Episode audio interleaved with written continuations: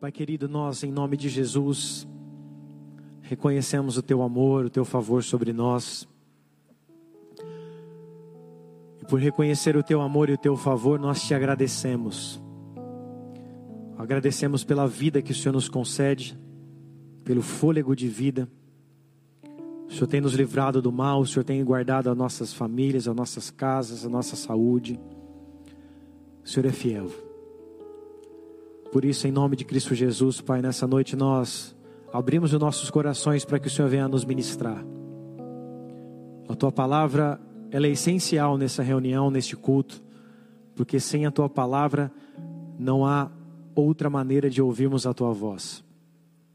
Por isso, Pai, em nome de Cristo Jesus, fala conosco, fala com as nossas vidas, que saiamos daqui, Senhor, melhores do que entramos para que em nome de Cristo Jesus, lá fora, nos nossos trabalhos, nas nossas casas, dentro das nossas famílias, nas faculdades, onde, onde estivermos, nas ruas, possamos, ó Deus, mostrar quem Tu és e revelar o Teu amor. Por isso, em nome de Jesus, nos faz uma igreja relevante, Senhor, e a igreja somos nós, cada um de nós que está aqui nessa noite.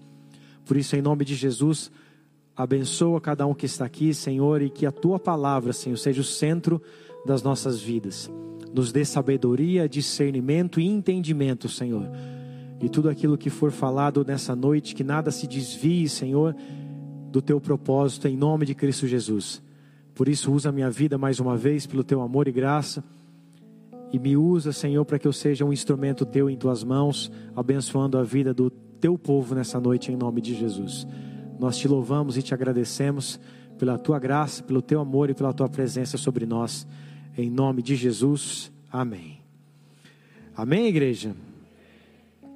Quinta-feira passada, eu preguei a respeito sobre a igreja ser a noiva e Jesus ser o noivo. E eu falei que a palavra de quinta-feira ela seria teria a parte 2 no domingo. Então a primeira parte foi a respeito da noiva e do noivo, falando do que a igreja é para Jesus. E eu vou dar algumas pinceladas também do que eu falei na quinta hoje. E nessa palavra de hoje nós vamos falar a respeito do papel da igreja, o papel da noiva nos dias atuais. Algo que você precisa entender, e já começando desde já, é que quando a Bíblia fala sobre a igreja, quando a Bíblia fala sobre a noiva, ou quando a Bíblia fala sobre o corpo de Cristo, nada mais ela está falando nada mais do que a minha vida e do que a tua. Então, quando Deus está falando da igreja, Ele está falando de você e de mim. Quando Deus está falando da noiva, Ele está falando de você e de mim. E quando Deus está falando do corpo de Cristo, Ele está falando de você e também de mim. Então, olha para uma pessoa bonita que está do seu lado. Se não tiver, pode ser essa mesma que está aí. E diga assim para ela: Você é a igreja. Você é o corpo de Cristo. Você é o templo do Espírito Santo. Amém ou não? Então, amados, se nós fomos chamados por Deus para sermos a igreja, a noiva, o corpo de Cristo Jesus, nós temos um papel fundamental. E qual é ou quais são os papéis fundamentais? Porque é difícil você resumir o papel da igreja em apenas um papel. São vários papéis da igreja no dia, nos dias atuais. Mas um dos maiores desafios da igreja nos dias de hoje é manter aquilo que o Senhor Jesus já nos ensinou. Porque com o passar dos dias, dos tempos, dos séculos, as pessoas nos dias atuais muito mais têm desconstruído aquilo que Jesus fez do que construído. Então, o maior desafio dos dias de hoje é manter aquilo que Jesus já fez. Eu e você fomos chamados para uma construção e não para uma desconstrução. Hoje nós vemos muito a respeito de algumas pessoas dizendo a respeito de atualização da Bíblia a atualização do modus operandi do como Deus atua, a atualização dos princípios bíblicos, a atualização de como a igreja deve se portar durante, é, em meio ao mundo. E isso tudo não passa de uma grande mentira das trevas para nos afastar da verdadeira essência, da verdadeira palavra do verdadeiro Evangelho. Tudo o que o Senhor poderia ter feito por nós, Ele já fez. Deus entregou o seu Filho para morrer numa cruz por nós. Jesus fez uma grande comitiva com 12 pessoas e depois essas pessoas moveram a terra, viraram a terra de ponta cabeça, levando o evangelho do reino, as boas novas. A palavra evangelho significa boas notícias ou boas novas. Então, quando Jesus veio sobre nós, ele veio trazer as boas novas do reino, as boas notícias da parte de Deus de que Deus amou o mundo de tal maneira que deu seu Filho unigênito para que todo que nele crê não pereça, mas tenha a vida eterna. Então Jesus, como construtor, como arquiteto, ele já criou um corpo, ele já criou uma noiva, ele já criou um exército, ele criou uma igreja para ele.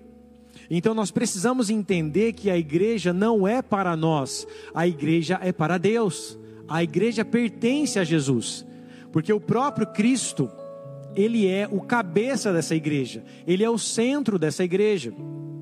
Por isso, eu e você pertencemos a um noivo. Como noiva, nós temos um noivo e o nosso noivo é Jesus. Como corpo, nós temos uma cabeça, algo que domina sobre as nossas vidas, que é o Senhor Jesus Cristo. Então, o papel da noiva nesses dias é manter aquilo que os pais da igreja também fizeram. Não apenas, que, não apenas aquilo que Cristo construiu, mas aquilo que os pais da igreja também fizeram. Quem são os pais da igreja? Os pais da igreja são aqueles que estavam com Cristo. Atos, no livro de Atos dos Apóstolos, nós vemos os pais da igreja, aqueles que começaram a igreja de Cristo Jesus a partir do momento que Jesus ascendeu aos céus. Quem está comigo, diga amém. Então, amados, esse é um desafio de nós, como igreja atual, como igreja nos dias de hoje, mantermos aquilo que Jesus construiu e aquilo que os pais da igreja apostólica também fizeram. Nós não podemos ser pedra de tropeço, nós não podemos participar ou fazer parte de uma desconstrução do reino de Deus, porque Deus fez para ele uma noiva, Deus construiu para ele um edifício que é um templo, que é um corpo, que somos nós.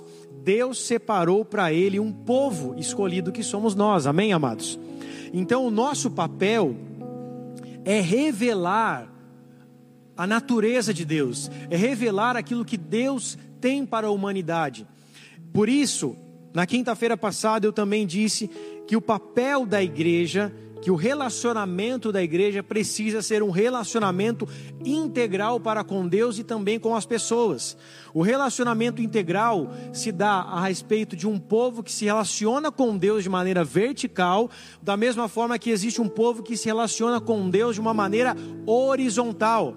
Abre a tua Bíblia comigo, por favor, no livro de Mateus, capítulo 22, verso 34, para que você entenda isso um pouco melhor. Mateus 22, verso 34. Nós vamos ler até o verso 40. Mateus 22, do 34 ao 40. A palavra de Deus diz assim: se você quiser acompanhar nos telões, fique à vontade. Entretanto, os fariseus, sabendo que ele fizera calar o sal dos seus, reuniram-se em conselho e um deles, intérprete da lei, experimentando-lhe, perguntou: Mestre, qual é o grande mandamento da lei? Respondeu-lhe Jesus: Amarás o Senhor teu Deus de todo o teu coração, de toda a tua alma e de todo o teu entendimento. Este é o, este é o grande e primeiro mandamento. O segundo, semelhante a este: Amarás o teu próximo como a ti mesmo. Destes dois mandamentos dependem toda a lei e os profetas. Então nós vemos aqui, amados, nesse texto, que Jesus fala que toda a lei e os profetas, ou seja, todo o Antigo Testamento, depende apenas desses dois mandamentos, esse mandamento que o Senhor nos deu, que é amar a Deus sobre todas as coisas e amar o nosso próximo como a nós mesmos. Isso está querendo dizer, isso Jesus está querendo dizer de um relacionamento vertical no qual nós amamos a Deus e um relacionamento horizontal no qual nós, no qual nós amamos ao próximo. O Senhor também nos ensina que não tem como nós dizermos que amamos a Deus se odiamos o nosso irmão. Porque se não amamos o nosso irmão no qual nós vemos, como vamos, vamos amar a Deus no qual nós nunca vimos? Por isso, o papel da igreja é manter a chama do amor aceso em seus corações. A igreja tem um papel fundamental de se manter num profundo relacionamento para com Deus de maneira vertical, assim como também de maneira horizontal, porque o relacionamento horizontal com a vida das pessoas livra muitas pessoas do inferno e as leva até o reino de Deus. Por isso, amados, quando Jesus está dizendo aqui a respeito de amar a Deus sobre todas as coisas, com toda a tua todo teu, toda a tua força, toda tu, todo o teu coração, toda a tua alma e todo o teu entendimento. Jesus está falando aqui de um amor integral, não pela metade. Eu fiz um questionamento quinta-feira que eu quero te perguntar novamente hoje. Você que é solteiro, você que já casou, você se casaria com uma pessoa que te prometesse ser apenas 30% fiel? Você se casaria com uma pessoa que te dissesse: Eu te amo apenas 50%. Eu só posso te dar 50% do meu amor, porque os outros 50% ainda pertencem ao meu ex-namorado ou à minha ex-namorada. Você se casaria com alguém assim? Ninguém em sã consciência casaria com uma pessoa que prometesse 30% da fidelidade ou 50% do amor. Ninguém em sã consciência faria isso. Da mesma forma, Jesus, como noivo, não irá casar com uma noiva que não está comprometida com ele 100%. Jesus não se casará com alguém que não está comprometido em se relacionar com ele de maneira integral. Porque se nós que somos falhos e pecadores não nos casaríamos com alguém que nos amasse 50, 30%, ou que fosse fiel 50, 30%, por que que Jesus faria isso? Por que, que Jesus se relacionaria com uma pessoa de maneira integral, ele dando integral, sendo que a pessoa está dando uma parte ou uma porcentagem do seu amor? Por isso, amados, é um grande desafio para nós mantermos a chama do amor aceso, acesa, a chama do amor por Deus de maneira vertical e também de maneira horizontal, porque é muito fácil você amar quem está perto de você ou quem você já tem como família. É muito fácil amar minha prima. Eu conheço ela desde pequena, desde a barriga da mãe dela. É muito fácil eu dar meu amor para ela. O difícil é amar aquele que eu nunca vi. O difícil é amar quem trai, quem fala de você pelas costas, quem não gosta de você. Esse é o desafio do amor horizontal. E quando eu e você mantemos a chama do amor acesa, entregando o nosso amor a Deus e entregando o nosso amor de maneira horizontal àqueles que estão ao nosso lado, nós fazemos com que o papel da igreja continue de forma relevante. Porque o Senhor nos disse em Mateus capítulo 24, verso 12, que por se multiplicar a iniquidade, o amor de muitos se esfriaria. Pelo excesso de pecado, pelo pecado sem perdão, pelo pecado sem arrependimento, melhor dizendo, que se torna uma iniquidade, o amor, olha essa versão, de quase todos esfriará. Então, se Jesus está falando num sermão profético a respeito de algo que aconteceria no futuro, em Mateus 24 ele está dizendo de muitas coisas que iriam acontecer, que hoje já estão acontecendo, que muitos iriam se esfriar, significa que eu preciso ter um alerta enquanto a isso. A igreja precisa ter o seu alerta ligado enquanto ao amor. Porque se Jesus disse que o amor de muitos iria se esfriar, eu preciso tomar cuidado para que eu não faça parte disso. Para que eu não seja aquele que seja frio em meio a um mundo frio. Para que eu não seja frio em meio a uma população fria. Em meio a uma população que já em muitos lugares não ama a Deus. Se você já teve oportunidade de viajar para fora do Brasil, principalmente na Europa, que foi um dos celeiros de missionários e celeiros do avivamento da parte de Deus, tanto na Inglaterra, país de Gales, Escócia, Suécia, em vários outros lugares. do velho continente, se você já teve a oportunidade de viajar para fora do país, principalmente na Europa, você vai entender o que é esfriamento espiritual. Porque as igrejas na Europa se tornaram apenas museus. Na Alemanha, por exemplo, o dízimo é cobrado da folha de pagamento de uma pessoa que frequenta a igreja. Por isso que as igrejas são vazias. Quase não há pessoas frequentando as igrejas. Isso também é em alguns outros países da Europa. Isso também acontece em alguns outros países da Europa.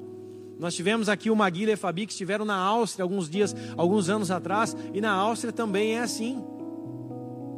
Por isso há um esfriamento. Nós vemos em Portugal as pessoas não querem falar de Deus. Em alguns lugares em Portugal foram, foram, foram ali pessoas impedidas de enviar Bíblias para as pessoas. As pessoas não querem saber de Deus. Eu tenho vários amigos do meu trabalho que já foram para Portugal e as pessoas estão completamente distantes de Deus.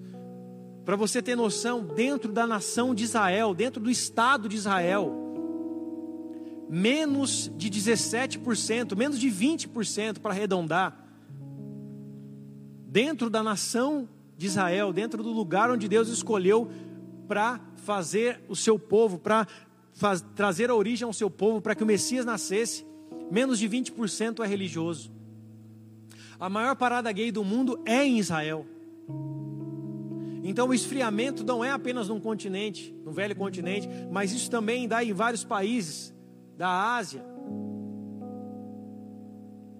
E muitas pessoas estão vivendo isso hoje, do esfriamento do amor. Muitas pessoas hoje já não conseguem mais viver esse amor prático, e a profecia de Jesus já está se cumprindo.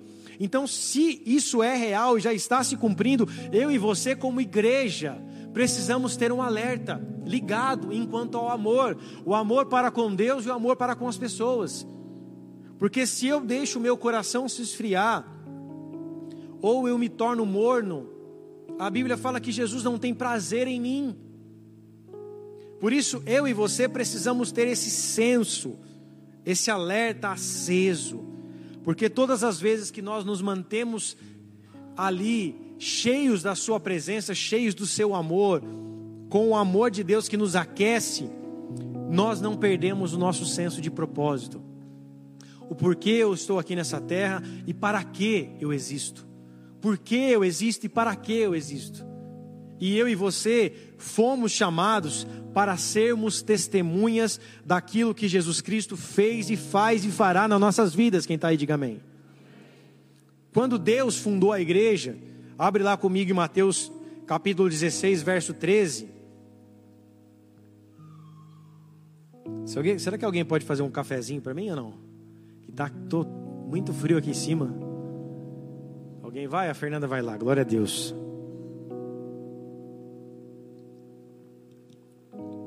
Mateus 16, 13 ao 20 diz assim: E chegando Jesus às partes de Cesareia de Filipe, interrogando os seus discípulos, dizendo: Quem dizem os homens ser o filho do homem? E eles disseram: uns João Batista, outros Elias, outros Jeremias, ou um dos profetas. Disse-lhes ele: E vós, quem dizes, dizeis que eu sou? E Simão Pedro respondendo, disse: Tu és o Cristo, filho do Deus vivo. E Jesus respondendo, disse-lhe: Bem-aventurado és tu, Simão Barjonas, porque não foi carne e sangue que quem te revelou, mas meu Pai que está nos céus. Pois também eu te digo que tu és Pedro, e sobre essa pedra edificarei a minha igreja, e as portas do inferno não prevalecerão contra ela. Eu te darei as chaves do reino dos céus, e tudo que ligares na terra será ligado nos céus, e tudo que desligares na terra será desligado nos céus. Então mandou aos seus discípulos que ninguém, que a ninguém dissessem que ele era o Cristo. Jesus vai aos seus discípulos e perguntam: Quem as pessoas estão dizendo que eu sou? Uns João Batista, outros Elias, outros Jeremias. Aí Jesus olha e fala: E vocês? O que, vocês dizem de mim? Quem, quem eu sou para vocês?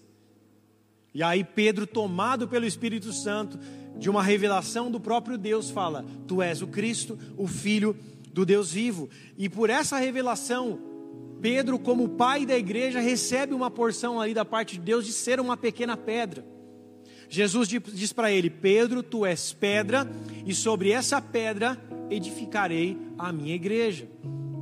Essa pedra que Jesus estava falando, da igreja que ele mesmo fundou, Pedro fazia parte como uma partícula, como uma pequena pedra desse corpo, desse tabernáculo, desse templo que iria ser construído, que somos nós.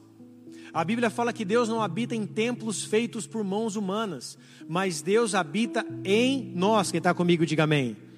Quando a palavra de Deus diz a respeito Tu és Pedro, tu és pedra, e sobre essa pedra edificarei a minha igreja. A palavra igreja no grego significa eclésia. Essa palavra eclésia significa reunião de cidadãos chamados para fora. E muitas pessoas se param nisso. A igreja é um chamado para fora, mas para fora de onde? Para fora da própria igreja? Não. A palavra no original fala reunião de cidadãos chamados para fora dos seus lares para algum lugar público ou assembleia a fim de juntos adorarem a Deus. Então tem muitas pessoas que falam a igreja é chamada para fora, sim, para fora de onde? Para fora dos seus lares, para fora do seu conforto, a fim de juntos adorarem o nome do Senhor. Porque, amados, juntos como igreja, como noiva, nós somos como aqueles refletores que refletem sobre o mundo. Sozinho nós somos apenas lâmpadas. Por isso, quando a igreja caminha unânime, caminha unida, caminha em unidade, como a igreja apostólica caminhava, e todos permaneciam unânimes, no mesmo propósito, no mesmo objetivo, juntos buscando, adorando a Deus, em salmos, hinos, cânticos, louvores, buscando a palavra, em jejum e adoração, Deus se movia no meio deles, porque a igreja foi feita para estar junta com o próprio cabeça, que é o corpo de que é o que é o nosso Senhor Jesus Cristo e nós como corpo. Eu e você somos essas pedras, no qual Pedro como pedra foi um símbolo dessa pequena pedra, porque a pedra angular do Salmo 118 fala que a pedra que os construtores rejeitaram, essa veio a ser a pedra principal, a pedra de esquina. Salmista, sempre no Salmo 118, o salmista está falando de Jesus. Então Jesus é a pedra principal, é o fundamento principal, e Pedro entendeu isso e fala isso no seu próprio livro na sua própria epístola, 1 Pedro capítulo 2, verso do 1, do 1 ao 10. 1 Pedro 2, do 1 ao 10. Olha o que Pedro fala a respeito da minha vida e da tua. Ele fala: Meus filhinhos, essas coisas vos escrevo, vos escrevo para que não pequeis.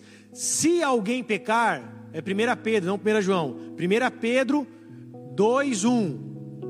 Obrigado. Deixando, pois, toda malícia e todo engano e fingimentos e invejas e todas as murmurações Desejai afetuosamente como meninos novamente nascidos o leite racional, não falsificado, para que por ele vá descrescendo, se é que já provastes que o Senhor é benigno. E chegando-vos para ele a pedra viva, reprovada na verdade pelos homens, mas para com Deus eleita e preciosa. Vós também, preste atenção, vós também, como pedras vivas, sois edificados casa espiritual e sacerdócio santo, para oferecer de sacrifícios espirituais agradáveis a Deus por Jesus Cristo. Pelo que também na Escritura se contém, olha o que Pedro está dizendo, o Salmo 118: Eis que põe em Sião a pedra principal da esquina, eleita e preciosa, e quem crer nela não será confundido. E assim para vós, os que credes, é preciosa, mas para os rebeldes a pedra que os edificadores reprovaram. Essa foi a principal da esquina. E uma pedra de tropeço e rocha de escândalo para aqueles que tropeçam na palavra, sendo desobedientes para os que também foram destinados. Olha o que fala de nós aqui. Verso 9 até o 10. Mas vós sois a geração eleita, o sacerdócio real, a nação santa, o povo adquirido para que anuncieis as virtudes daqueles que vos chamou das trevas para a sua maravilhosa luz. Vós que em outro tempo não erais povo, mas agora sois povo de Deus, que não tinhais alcançado misericórdia, mas agora alcançastes misericórdia. Então, amados, eu e você temos uma missão. O verso 9 diz sobre isso. Nós somos o povo de Deus. Nós somos uma geração eleita, nós somos um sacerdócio real, uma nação santa e um povo adquirido. Você pode dizer um amém por isso? Para que, que nós nos tornamos isso? Para que, que Deus fez de nós um povo dele? Por que, que Deus nos fez uma geração eleita? Por que, que Deus nos fez um sacerdócio real? Por que, que Deus nos adquiriu para si mesmo? Para que anuncieis as virtudes daqueles que vos chamou das trevas para a sua maravilhosa luz. A palavra virtude no original significa poder. Deus nos chamou para anunciar o seu poder para aqueles que ainda estão nas trevas. Nós já fomos chamados para a sua maravilhosa luz, mas existem pessoas que ainda estão nas trevas. E qual é o meu propósito? Qual é a minha missão como igreja? Anunciar o poder daquele que me tirou das trevas e me trouxe para a luz. Então eu e você, como, essas pequeninas pedras, como essas pedras da construção do corpo de Cristo, nós temos essa missão. Deus nos elegeu, Deus nos formou, Deus nos fez um povo que precisa anunciar quem é a pedra angular. Jesus é a pedra angular. Ele é o centro do evangelho. Jesus é o fundamento da igreja, o cabeça da igreja. Então, a minha missão como noiva, como igreja, nada mais é do que anunciar o poder de Jesus, o poder de Deus que opera em minha vida. A igreja se tornou um corpo, uma noiva, um edifício que Deus construiu para Ele, no qual Ele mesmo é o dono desse edifício, no qual Cristo é o fundamento, Ele é a pedra angular ele é o cabeça, da mesma forma que o tabernáculo de Moisés apontava para Jesus Cristo, da mesma forma que o tabernáculo de Moisés apontava para um relacionamento com Deus no Santo dos Santos, Jesus veio revelar a presença de Deus e nos levar para que eu e você fôssemos e nos tornássemos esse tabernáculo vivo na terra, amém, amados? Jesus a Bíblia fala que ele, no original, no momento que ele se fez carne, o Verbo era Deus e o Verbo estava com Deus. No momento que o Verbo se tornou carne, carne, no momento em que Jesus nasceu, a Bíblia fala no original que ele tabernaculou entre nós o próprio Verbo se fez carne, o próprio Jesus se tornou o tabernáculo. E se Cristo é o tabernáculo, sendo cabeça, significa que eu, como corpo, também sou o tabernáculo de Deus. Eu sou a morada, eu sou o templo do Espírito Santo. E isso que a igreja precisa entender. A igreja não é um recinto, a igreja não é um lugar, a igreja não é apenas um ajuntamento de pessoas, de santos chamados para o reino de Deus. A igreja é o tabernáculo de Deus na terra. Nós somos o templo, o local de habitação do Espírito Santo. Por isso, eu e você temos um propósito: revelar quem Cristo é e levar a Sua presença. Da mesma forma que os sacerdotes, levavam a arca da aliança nas suas costas, porque a arca da aliança não, pode ser, não poderia ser levada por coisas, mas sim por pessoas. A arca da aliança representava a presença, da mesma forma, eu e você precisamos levar a presença, somos nós, não são coisas que levam a presença para outras pessoas, mas são pessoas. Eu e você precisamos manifestar essa presença, esse poder de Deus. Marcos 16, 15, abre lá comigo.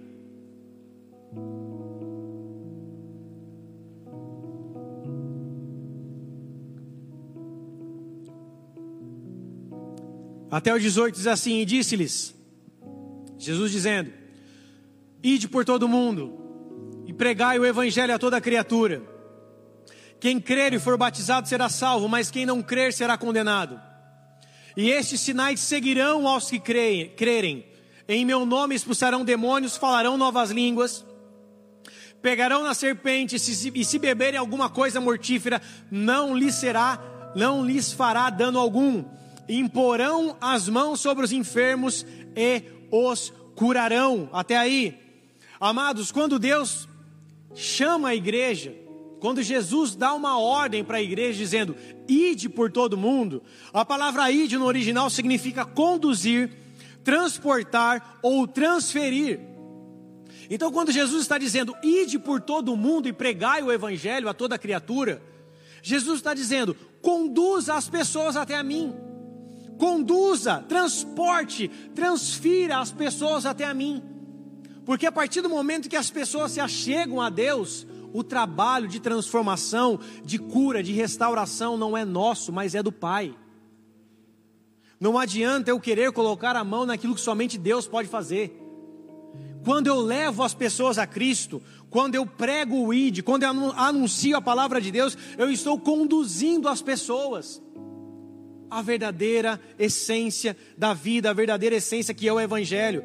Então, quando eu prego o Evangelho, quando eu anuncio Jesus Cristo, seja por palavra, seja da minha maneira, do modo de eu viver, seja através do meu testemunho, seja através das minhas marcas que viraram cicatrizes e hoje fazem parte da minha história, seja através da minha dor, de alguma forma eu preciso anunciar para as pessoas que não conhecem que Jesus é vivo e que Ele é poderoso para nos curar, para nos transformar e para fazer de nós uma nova, para fazer em nós uma nova história.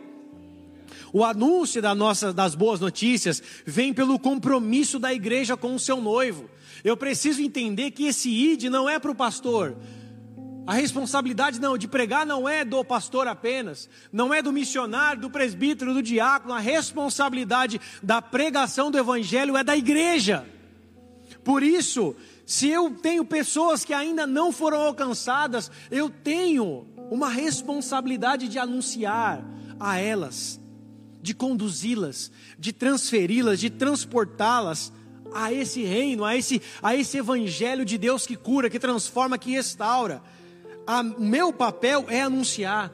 Como um semeador, eu preciso lançar as sementes. Como um carteiro, eu preciso entregar as cartas. Eu não sei o conteúdo da carta, mas eu preciso entregá-las. E a partir do momento que eu faço a minha parte, a palavra de Deus nunca volta vazia. Amém, amados? Então, dentro desse ano, nós já estamos indo para o final desse ano. Quantas pessoas você chamou para vir à igreja? Quantas pessoas da tua família você já convidou? Quantas pessoas do teu trabalho? Quantas pessoas que convivem com você lado a lado, mesa com mesa? Quantas pessoas você já anunciou Jesus esse ano? Agora eu vou um pouco mais além, um pouco mais duro. Quantas pessoas você trouxe para a igreja se converter e se batizaram esse ano? Nós temos, em muitos momentos, o costume de sempre terceirizar a nossa responsabilidade. Jesus disse que o ID é para a igreja e não apenas para um lugar. A responsabilidade de anunciar a Cristo não é de um lugar, de um recinto, não é de um homem, de uma liderança, mas é nossa. Eu preciso entender se Jesus me fez corpo, sacerdócio real, povo de propriedade exclusiva, eu também tenho uma responsabilidade enquanto a isso. Eu preciso anunciar para as pessoas como testemunha viva que Jesus é real, que Jesus transforma, que Jesus nos ama, que Ele morreu, mas ressuscitou. Atos capítulo 1, verso 8. Jesus disse que o nosso chamado foi para ser testemunha ele fala: Mas recebereis a virtude, que é a mesma palavra de poder, do Espírito Santo, que há de vir sobre vós, e ser-me-eis, repete bem alto comigo, testemunhas, tanto em Jerusalém, como em toda a Judéia, Samaria, até os confins da terra. Jerusalém é o local onde eles estavam inseridos. Qual é a tua Jerusalém? A tua Jerusalém é a tua casa. A tua Jerusalém é a tua família. Onde é a sua Judéia e Samaria? Talvez o teu trabalho, os seus familiares mais distantes. Onde é os confins da terra? Para onde Deus te mandar. Todos nós temos alguém que ainda precisa ser alcançado em Jerusalém, que é na nossa casa, que é no nosso trabalho. Eu não tenho o crachá do teu trabalho, eu não posso entrar na tua empresa, assim como você não pode entrar na minha. Então, aquilo que Deus quer fazer dentro da tua empresa, na vida das pessoas que estão ao seu lado, está sobre a sua responsabilidade. Deus já te chamou e já te fez testemunha, você só precisa testemunhar quem Ele é. Ah, mas eu tenho vergonha de falar. Ah, mas eu não sei. Revele. Revele quem Jesus é. Fale do que Ele fez. Fale quem Ele é para você. Seja uma testemunha, porque a virtude, o poder do Espírito Santo, quem nos dá é Ele. A palavra poder é a mesma palavra que dunamis no grego significa força, habilidade e sobrenaturalidade, ou seja, a responsabilidade de nos entregar a autoridade, o poder, a força, a habilidade é, de Deus. Nós só temos a responsabilidade de testemunhar, de falar para as pessoas, de mostrar quem Deus é. A fundação da igreja precisa entender a igreja, o fundamento da igreja a igreja baseada nos apóstolos e nos profetas. A igreja precisa entender que Deus nos criou para Ele. Então, se Deus nos criou para Ele, eu preciso revelar quem Ele é. A igreja precisa revelar os atributos de Deus na terra. A igreja precisa revelar quem é o seu pai. Se você é filho, e você nessa casa entendeu o poder de ser feito filho, João 1,8 diz que, mas todos quantos o receberam, deu-lhes o poder de serem chamados filhos de Deus. Então, se Deus nos fez filho, eu preciso revelar quem é meu pai. Porque eu, quando eu revelo quem é meu pai, as pessoas conhecem o poder desse Deus que é pai. Quando Davi vence a batalha contra Golias, Saul não queria saber quem era Davi. Saul pergunta: "Quem é o pai desse menino?" Porque, amados, quando nós fazemos algo para Deus, a nossa paternidade também é lembrada. Quando eu revelo quem Deus é, Deus é glorificado. Quem está comigo, diga amém. Por isso, já estou encerrando, quando eu e você temos esse compromisso de testemunhar, de mostrar quem Deus é, as pessoas recebem. Há uma estatística que menos de 1% das pessoas recusam uma oração quando você é, oferece. Por isso, amados, a Bíblia fala aqui em Romanos 8,19 que a ardente expectativa da criação aguarda a revelação dos filhos de Deus. Existem pessoas que muitas vezes estão esperando o teu convite para vir à igreja. Existem pessoas que estão esperando o teu convite, no qual você diz: Eu posso orar por você. Tem pessoas que estão esperando uma Bíblia que você pode dar para ela. Tem pessoas esperando um abraço que você pode dar a elas. Tem pessoas esperando o bolo que você sabe fazer, que pode ser abençoador na vida dela, o sorriso, o amor que você pode dar, o cuidado, o ombro amigo, o teu choro, o teu sorriso. Há muitas maneiras de expressar Jesus, não apenas falando da palavra, você pode expressar Jesus com o teu testemunho, com a tua história, com a tua vida. Por isso, amados, Deus nos diz que há muitas pessoas, põe lá o texto, por favor, de Romanos 8,19, que há muitas vidas ardendo em expectativa para saber quem são os filhos de Deus. Tem filho de Deus aí? Tem muita gente esperando nós nos manifestarmos. Tem muita gente esperando a tua oração. Tem muita gente esperando o teu convite. Tem muita gente esperando o teu abraço. Tem muita gente esperando você manifestar aquilo que Deus fez na sua, fez na sua história. Revele. Da mesma forma que de graça você recebeu, dê de graça. Aquilo que Deus fez foi gratuito sobre você. Entregue. Não retenha. Aquilo que Deus fez sobre a tua vida não é apenas para você. Deus não é egoísta.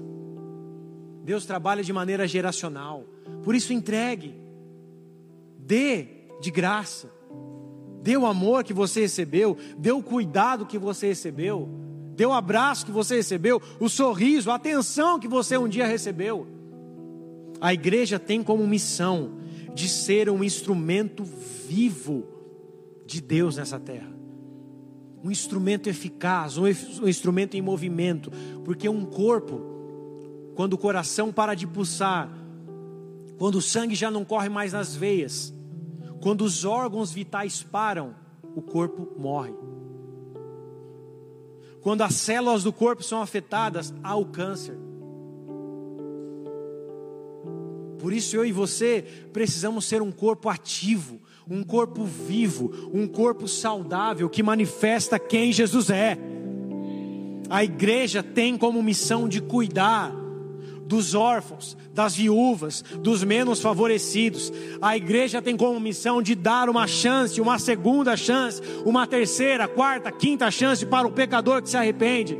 A igreja tem o papel de ser o bom samaritano. A igreja tem a responsabilidade de prestar os socorros, socorro. A igreja tem a responsabilidade de cuidar das prostitutas, de cuidar dos menos favorecidos e dos carentes. A igreja tem a responsabilidade de fazer tudo aquilo que Jesus Cristo já fez um dia. Nós não precisamos criar nenhuma ferramenta nova, nós só precisamos fazer aquilo que o Mestre já fez. Onde que a igreja se perde? Quando ela começa a querer inventar moda.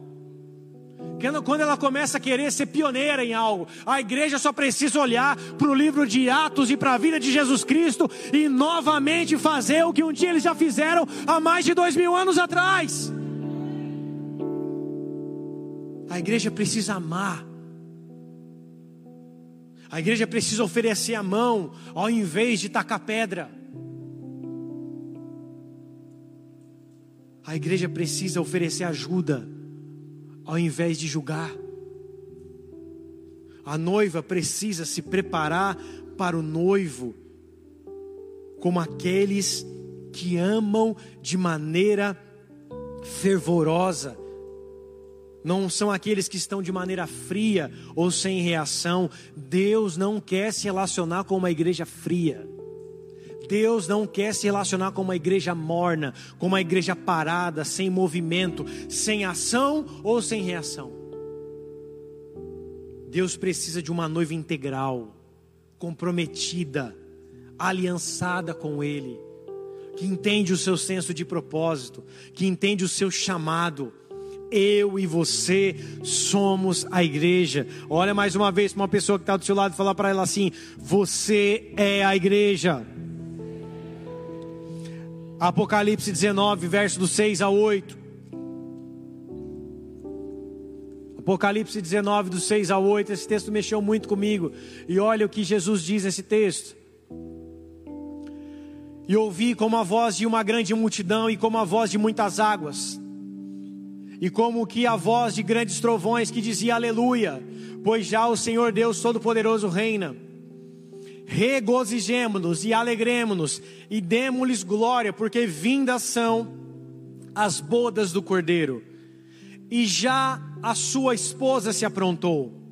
E foi-lhe dado o que e foi-lhe dado que se vestisse de linho fino, puro e resplandecente, porque o linho fino são a justiça dos santos, as justiças dos santos.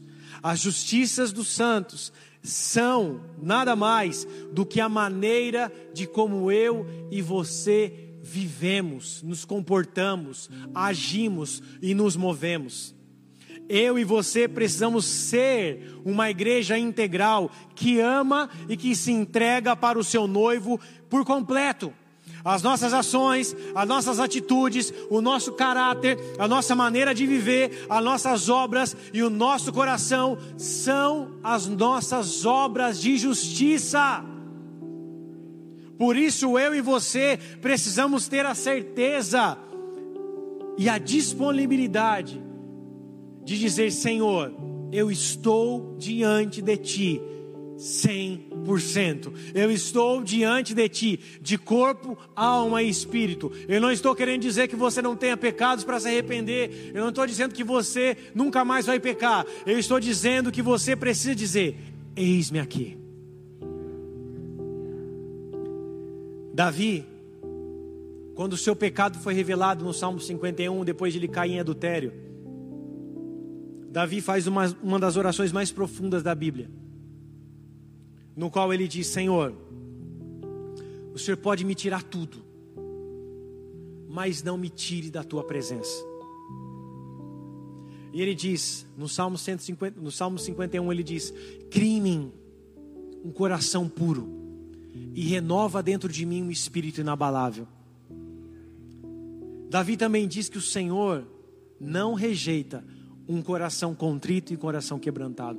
Tudo que Deus quer é isso. Deus não quer o teu dinheiro, Deus não quer o teu status, Deus não quer o teu diploma, Ele não está preocupado com isso. Tudo o que Ele precisa é que você tenha um coração quebrantado e contrito, porque é esse coração que Ele não rejeita. Um coração que se quebranta é o coração que está disponível para Ele. É um coração que está de maneira integral, entregue de maneira ali total, integral. E eu e você precisamos entender que quanto maior for a minha entrega, mais rápido Deus fará os processos dele na minha vida. Quanto maior for a minha entrega, mais rápido serão os processos de Deus na minha vida. Quanto mais você se entrega, mais Deus te responde. Quanto mais você se entrega, mais Ele vem sobre você. Quanto mais você clama, mais Ele te responde. Jeremias 33, 3 diz: Clama a mim e responder-te-ei, e anunciar-te-ei coisas grandes e firmes que não sabes. Quanto mais nós abrimos a porta, mais Jesus entra e senta e senta sobre a mesa senta em nossa casa, entra na nossa vida e muda a nossa história. Assim como Regis Danés dizia: entra na minha casa. Né? Como é que é a música? Entra na minha casa, entra na minha. Quanto mais eu e você abrimos o nosso coração, mais ele transforma a nossa história. Amém, amados? Por isso, amados, eu quero encerrar com algumas perguntas antes de nós irmos para a oração final. Quando nós amamos sem medidas e quando nós nos entregamos de maneira integral, nós não medimos esforços para Deus. E eu quero te lembrar de algumas histórias. Existia uma mulher que entregou um vaso de alabastro derramado aos pés de Jesus. Esse vaso de alabastro custava um ano de um trabalhador comum era um linho fino, era um óleo puro, um óleo fino, uma essência ali preciosa. Um ano de um trabalhador comum. E ela, quando está diante de Jesus, ela quebra aquele vaso para lavar Jesus com aquele óleo. Existiu outra mulher que Jesus estava observando na frente, na frente do templo. Os fariseus e os mestres da lei entregavam grandes quantias no gasofilácio, que simboliza cofre. E via uma viúva pobre, que entregou apenas duas moedas. E Jesus disse: Essa deu mais do que todos os outros. Existia uma viúva, chamada Viúva de Sarepta, nem o nome dela é citada no livro de Reis que quando Elias entrou em sua casa, ela só tinha um pouco de farinha, um pouco de azeite. E Deus olha pra, e Elias fala para ela, enviado ali por Deus, fala para ela: "Faz um bolo para mim e me dá".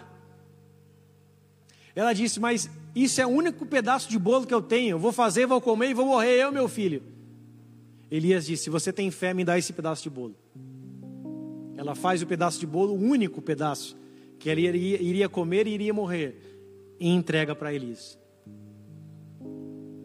Existia um homem também chamado Abraão, que tinha um único filho, o filho da promessa chamado Isaac, que Deus pediu: sobe até o monte Moriá, leva a lenha, o machado, coloca o seu filho sobre o altar e o mata, e entrega ele para mim como sacrifício. Nós bem sabemos que Abraão não precisou entregar Isaac, mas foi uma prova, foi um teste. Da mesma maneira que Abraão sofreu o teste e uma prova, todos nós ainda temos um Isaac para ser entregue. E a pergunta final é: as perguntas finais são: qual é o seu vaso de alabastro? Quais são as suas duas últimas moedas? Qual é o seu último pedaço de bolo? E quem é o teu Isaac? Qual é o meu Isaac?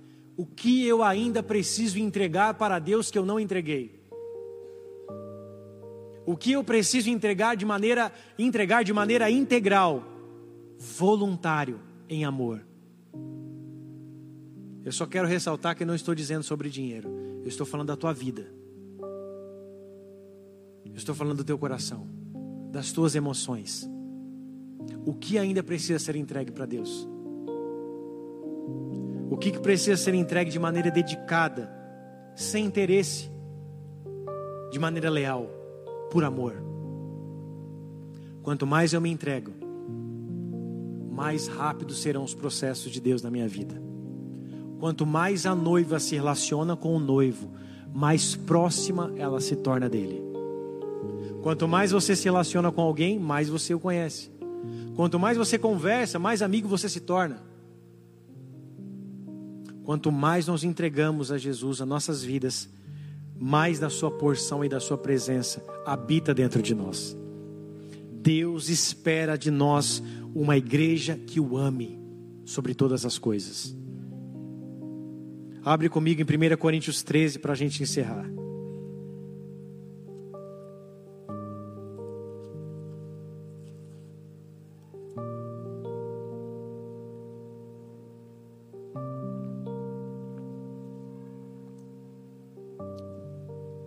Ainda que eu falasse a língua dos homens, 1 Coríntios 13. Ainda que eu falasse a língua dos homens e dos anjos e não tivesse amor, seria como um metal que soa, ou como um sino que tine. Ainda que eu tivesse o dom de profecia e conhecesse todos os mistérios de toda a ciência, e ainda que eu tivesse toda a fé de maneira tal que transportasse os montes, e não tivesse amor, nada seria e ainda que distribuísse toda a minha fortuna para o sustento dos pobres, e ainda que entregasse o meu corpo para ser queimado, se eu não tivesse amor, nada disso me aproveitaria. O amor é sofredor, é benigno, o amor não é invejoso, o amor não trata com leviandade, não se ensoberbece, não se importa com a indecência, não busca os seus próprios interesses, não se irrita, não suspeita mal não folga com a injustiça, mas folga com a verdade. Tudo sofre, tudo crê, tudo espera, tudo suporta. O amor nunca falha. Mas havendo profecias serão aniquiladas, havendo línguas cessarão, havendo ciência desaparecerá.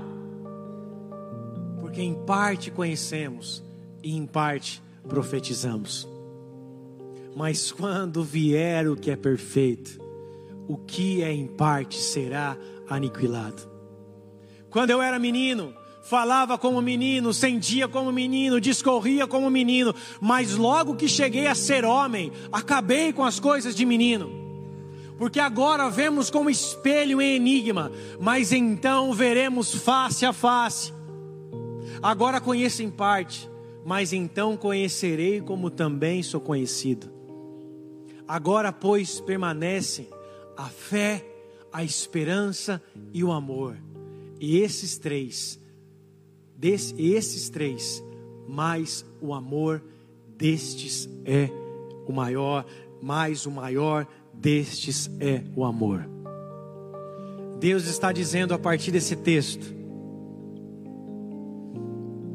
que esse amor voluntário que é o maior que todas as coisas, que a fé, que a esperança, que a profecia, que as línguas. É desse amor que nós não somos separados. A Bíblia fala que nada pode nos separar desse amor, nem a altura, nem os principados, nem a potestade, nem o presente, nem os anjos, nem o porvir, nada pode nos separar do amor de Deus em Cristo Jesus. Deus nos amou de maneira integral. Jesus te ama de maneira integral. E tudo que eu e você precisamos responder e entender é dar uma resposta a esse amor de maneira também integral. Deus não quer 30% do teu coração. Deus não quer 20% de você. Deus te quer por inteiro, porque Ele te ama por inteiro. Deus deseja uma noiva que o ame de maneira integral, que se dedique de maneira integral, que se entregue de maneira integral. Porque hoje em parte conhecemos, mas quando vier o que é em parte, que é o próprio Jesus, nós veremos por completo, o teremos por completo. Esse amor que nós expressamos por Ele hoje aqui nessa terra como noiva, é o amor que será glorificado, é um amor que será ainda maior quando nós estivermos com Ele nos céus. Por isso, em nome de Jesus, que você entenda o seu papel como noiva nessa noite, para que eu e você sentemos na mesa, não amantes deste mundo, mas amantes da palavra de Deus, aqueles que amam a Deus, aqueles que amam o Evangelho, aqueles que amam a Jesus Cristo de toda a tua força, de todo o teu coração e de todo o teu entendimento. Feche seus olhos, curva sua cabeça.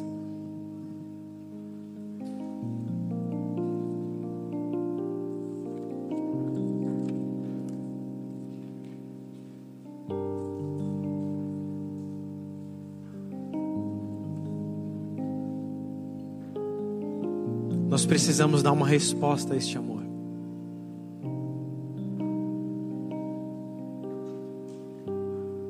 A nossa vida precisa expressar esse amor.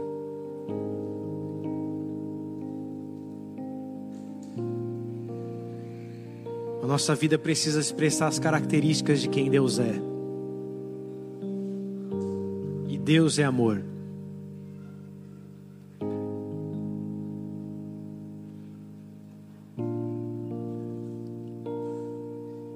Desejo de Deus é que você se entregue, que você se renda, que você abra os baús da tua vida, das tuas emoções, dos seus traumas, das suas dores, das suas feridas, e permita que Ele te cure.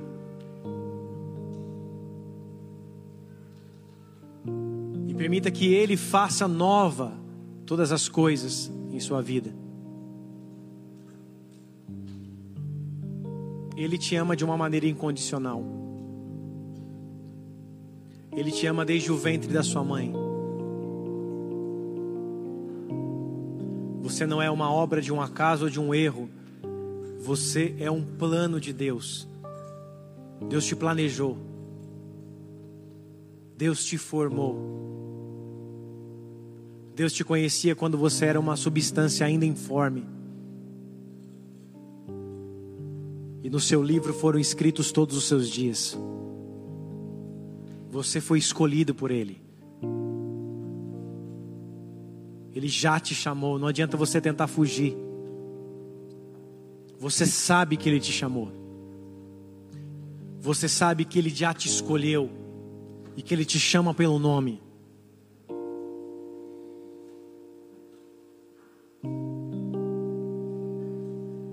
Davi disse: Para onde me ausentarei do teu espírito? Se subo aos céus, lá está.